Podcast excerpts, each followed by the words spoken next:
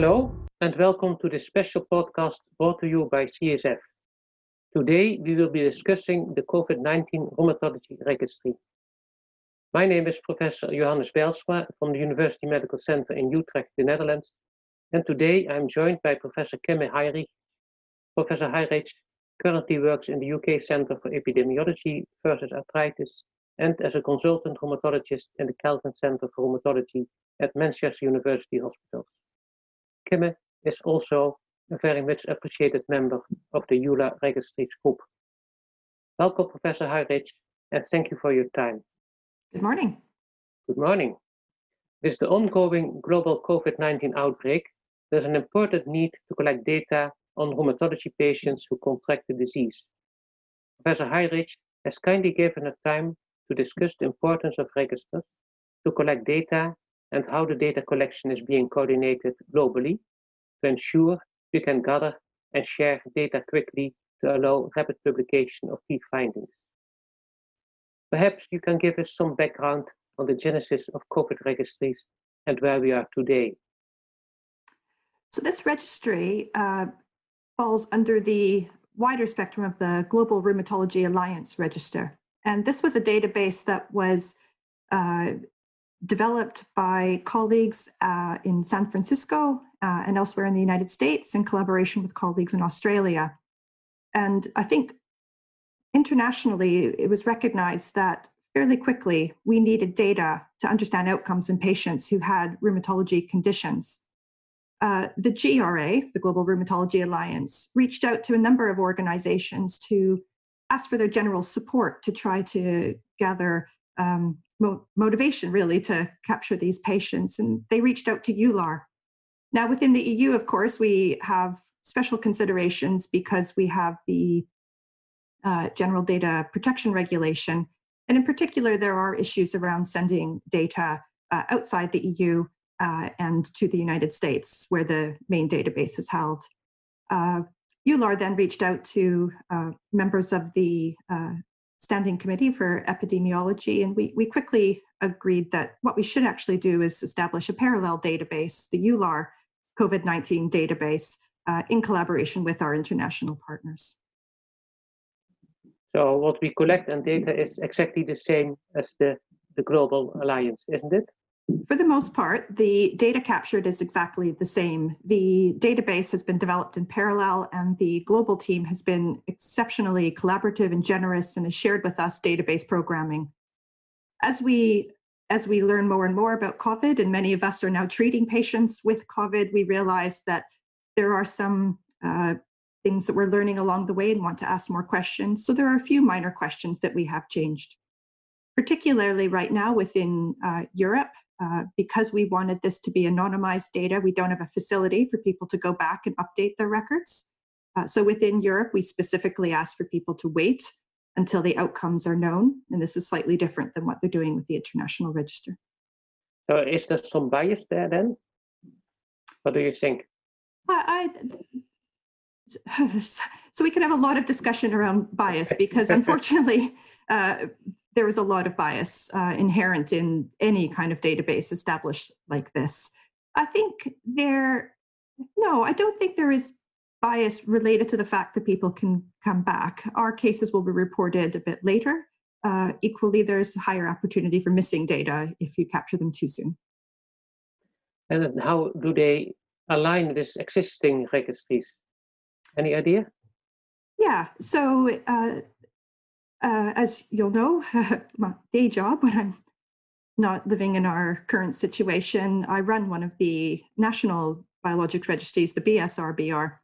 Uh, and we had a lot of discussion early on about whether this could be a vehicle to capture these data. And unfortunately, because it's not classified as essential research, uh, we're not able to rapidly uh, acquire information on COVID infections in the UK using this mechanism.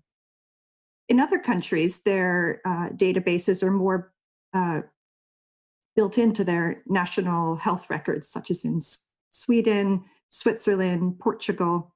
So what we've done where these existing data capture systems exist is we've worked very closely with uh, leads in those countries, and they are also building very similar data capture or indeed the same REDCap database into theirs. And we have data sharing agreements uh, with data now being imported into the EULAR database. So it's stimulating each other, isn't it? Pardon me?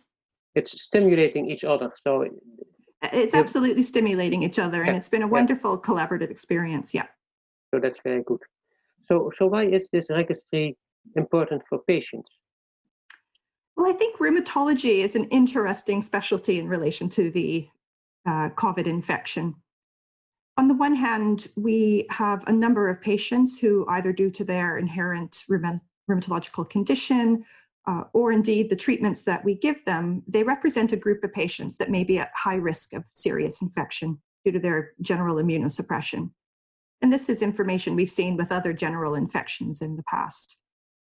Interestingly, however, many of the medications we use to treat our rheumatological conditions, such as hydroxychloroquine, tocilizumab, and other biologics, have also been uh, raised as potential treatments for either prevention or management of complications of COVID infection. So, therefore, I think it is really important to understand for a patient uh, with receiving drugs that could both uh, increase the risk and also perhaps treat the condition to understand what COVID looks like within this population. So, but we cannot get any information about the incidence in the population of RMD patients, or can we? So, using the EULAR CV19 database, this is not a question that we can answer. The, to, to, undertake that, you need to have an idea of the total population and then look at new cases within it. With time, I think all of our biologics registers and other RA registers will answer that question beautifully. And some of the EPR uh, health quality systems, such as in Switzerland and Scandinavia, may be able to answer that question sooner. Yeah, because that's always for patients is a very important question. They ask, am I now more prone to get the disease or um, less prone to get the disease? But we what? will not get an answer to that in a very few months. Uh, I think it's important to know that probably all of us, uh, yourself and myself included, are at risk of acquiring COVID 19. I think what patients with immunosuppressive drugs may have is a higher risk of having a serious or hospitalized uh, condition. Yeah, so it's something that needs to be found out yet because we're not completely sure. We got some Absolutely impression not. from uh, case studies that it's uh, more or less less the less severe the disease. In some case studies make it more severe. So how how will the data that are now collected influence our future treatment decisions? So this is a this is a very good question. So the EULAR COVID 19 database is, in essence, the largest case series of patients will ever experience in rheumatology. It's, it's not set up as a research study, it's set up as a database, so we can learn from what is reported. Um, what we can learn is from the experience of others. It won't give us definite answers, but it can generate hypotheses, uh, it can perhaps raise signals. So, for example, uh, if we saw that one drug, uh, rheumatological drug, had particularly few cases, uh, looking further at those patients may lead us to perhaps further uh, research or even uh, basic science research into understanding how those drugs could influence viral handling. Absolutely, yes. The other thing it will do is there's a lot of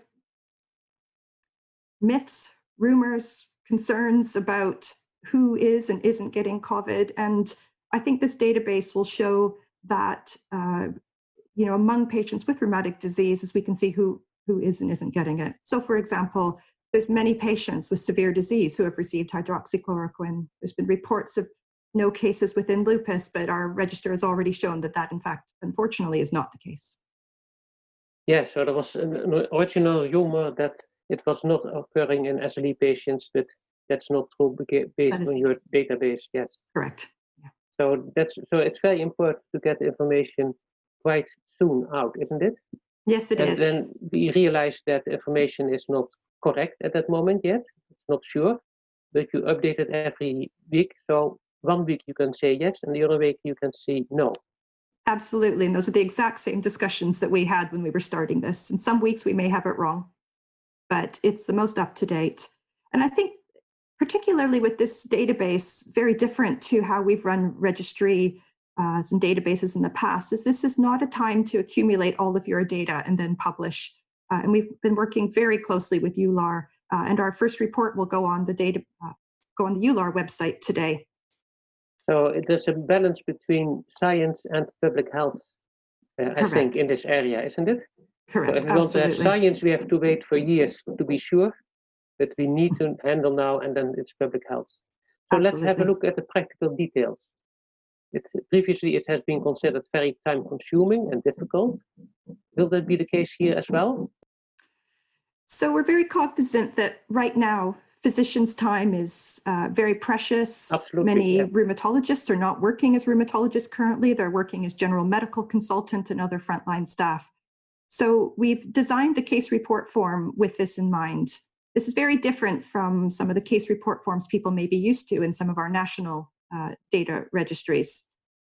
We've facilitated the fact that uh, as the rheumatologist, you may not know everything about your patient. And indeed, I've entered one of my own patients now on this, and there were many aspects of the case, unfortunately, I didn't have access to. We, we estimate with the patient's medical record present or other information, it should take around five minutes to enter the data, which is much shorter than previous. And then how do they upload it to the registry? So this is very easy to do. Uh, we have a link on the EULAR website. Uh, you just simply click on the link, the form opens up, and you can proceed to enter the data. There's no password, there's no login, there's no special permissions. Uh, the database form should open very easily. So you mentioned that in some patients you don't have all the relevant data, but what kind of data are you exactly collecting? So we're collecting data both in regards to the patient's background rheumatological conditions, such as what is the diagnosis, what treatments they were receiving at the time that they acquired the infection, uh, and what comorbidities that were already present. We also capture information of what happens after they've acquired the infection. So were rheumatic treatments stopped or were they continued? Uh, what complications did the patient have? Uh, were there any specific lab tests that uh, were abnormal? Uh, a simple question such as whether the COVID infection was actually confirmed with a PCR or other test, because in many cases people are not getting tested. Yeah. So and all that you can collect in five minutes. It's amazing. yeah. I think for some patients, it's probably even less. And for the patients, uh, for my, my one patient, unfortunately, I had a prolonged intensive care unit stay. Uh, it takes more time. it, it took a bit more time, but the electronic medical record made it much easier to search for the specific things. Yeah, and so if you cannot fill in some of the questions because you don't have the data, what happens then?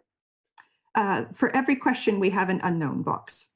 Yeah, but it doesn't how, stop How do you deal with it in the registry? It, it doesn't stop you to fill in the registry. I understand that, but how are you No, dealing with it? There's there, there's very few questions that are mandatory to complete. Uh, Okay. There are questions around vital status, in particular, um, what the outcome was that we do try to encourage everyone to complete. Yeah. Okay. And will the data be shared shared between the registries? I think that was the intention primarily, isn't it? It is the intention. So already we have an agreement in place between the global database based in the United States and the EULAR database. Um, you will have seen already that we've shared data and had a preliminary commentary about the registry in uh, the Lancet Rheumatology. We have another manuscript uh, that's being prepared with combined data. Similarly, we're also sharing data between the individual, some of the individual national European registries. Um, the, the nature of this database uh, to look at some both rare rheumatic diseases and rare treatment requires high numbers, and therefore I think it's only through international collaboration that we will generate these. So it, it uh, quite some people ask me why has EULAR its own registry? Why is a European one? And you already mentioned a little bit that's because of legal uh, uh, possibilities, because we are not allowed in the European law to share our data outside Europe, in fact. And the Americans have a different way of looking at privacy data, and that makes quite a legal problem. So, of course, we would have liked to have only one registry, but the legal situation makes it necessary to do so. But you're quite confident, and I've seen already some of the results, that it can be shared together very well so that in the end, the outcome will be the same. So how Absolutely. many cases, how many cases have been inputted so far? So overall in the global database, which is combining the EULAR and the uh, GRA database, we now have over 600 cases. Uh, and as of yesterday, we had uh, 250 cases reported in Europe. And that has not yet included imports from the national registers, which we hope to start this week. Yeah. So will it be large enough to get significant findings? I think for overall, among all of rheumatology, and for some of our most common conditions, it will be large enough. For some of the less common rheumatic diseases, I think this has been a problem even prior to COVID, capturing data, which is why it's so important that everyone makes every effort to report every case that they are aware of. Yeah, so perhaps it is good to explain a little bit what kind, uh, because if we discuss RMDs, rheumatic musculoskeletal diseases, for this we are especially looking at inflammatory rheumatic musculoskeletal diseases. And we're That's not looking correct. at osteoarthritis or low back pain or tendinitis, isn't it? This is correct. So for certain conditions, uh, the ones that you've mentioned, uh, patients that have fibromyalgia as their only rheumatic disease, patients with osteoporosis uh, are not uh, included. Uh, overall, the focus is on inflammatory arthritis, connective tissue disease, and a few other conditions. And then it's important to know that from the smaller subgroups, for instance, scleroderma, that we will get enough patients in to make specific items about that, isn't it? So the only way we will get enough patients is if enough patients are reported into the database. Uh, and even to comment on the information that we do have will be more information than what we currently have. Yes. So for the whole situation, it would be best if COVID stopped, and then we don't have a full database, but re- reality will be quite different. So how long do you expect to be active with this registry? One year, two years? I would hope that by Christmas this next year, this is done. Yeah. So- Um, We all hope, I uh, think. we all hope. So if people want to have more information and resources, where can they look for? so the best source of information is on the EULAR website. We have a page dedicated to the EULAR CV19 database. There it includes uh, snapshots of what data people would have to enter into the database. It includes information on uh, the ethics, and in particular, the fact that this uh, database uh, is not considered research. It's considered um, a quality improvement and evaluation project. Uh, Yeah. So information about that is there. And of course, any uh, further information, we have a dedicated email address also. Okay. So if we already discussed a little bit, but given the fast evolving situation, how often will data be released from the registries? Is that every week or what can we Yes. expect? So it's taken us a bit to get the mechanism working. Uh, but as I mentioned, today we plan to put our first uh, report, uh, which has got some uh, top line information about the patients within the database. Uh, and we now are planning to update that uh, once a week, uh, with hopefully that being posted every Tuesday. Perfect. And can we be assured that all data will be collated? Yes, Okay. it's an easy answer, but it's been the Yeah. spirit of it right from the outset. So when I'm living in Europe, and I think this is a very obvious question, where should I enter my data? At the EULAR or the global or at both? So we've we've tried to make this as easy as possible. The important thing is that it, the data doesn't get entered into both, and the reasons for that, of course, is because the data are being combined, and as the data are anonymized, it would be impossible to identify duplicates. We've worked very closely with the uh, global database, such that uh, only patients from uh, the EU and EULAR countries can enter data into the EULAR database, and everyone else can enter it elsewhere. Mhm. Uh, similarly, if there are national databases such as Portugal uh, and Sweden uh, and Italy, uh, you cannot enter into the EULAR database. You should enter it into your national database, and the data will all find each other. So they will, behind the screens, they will be connected. Absolutely. So all the data will be there, but also at a weekly base. The yes, so obviously uh, this is the ideal that we would have data uh, weekly. These things don't run themselves, and it's important that we are able to work closely with database uh, technicians across a number of countries. Uh, for those where this is embedded within an electronic medical record, that can be more difficult. But the ideal situation is that we would uh, be transferring data uh, as frequently as we can, probably at least weekly. And probably when a European physician is entering data in the global registry, he doesn't realize that there's a different legal background there. Uh, I think it is important. But they I don't realize. They don't know. I think they probably don't know, but yes, we know. we know, but they yes. don't know. yeah. So, do you have any final thoughts or comments that you would like to make?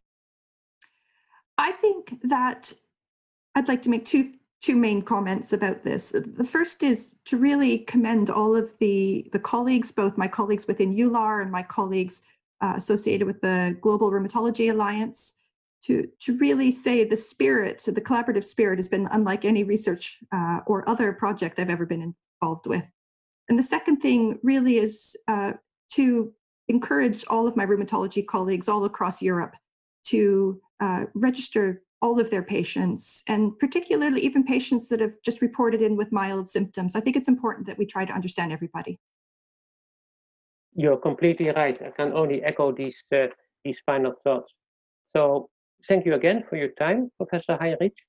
I think we also have to thank from the EULAR side all those people in the group of the epidemiologists and other people involved in these databases for all the effort. And as you described, a lot of positive energy came out there that led to this very effective way of getting data gathering.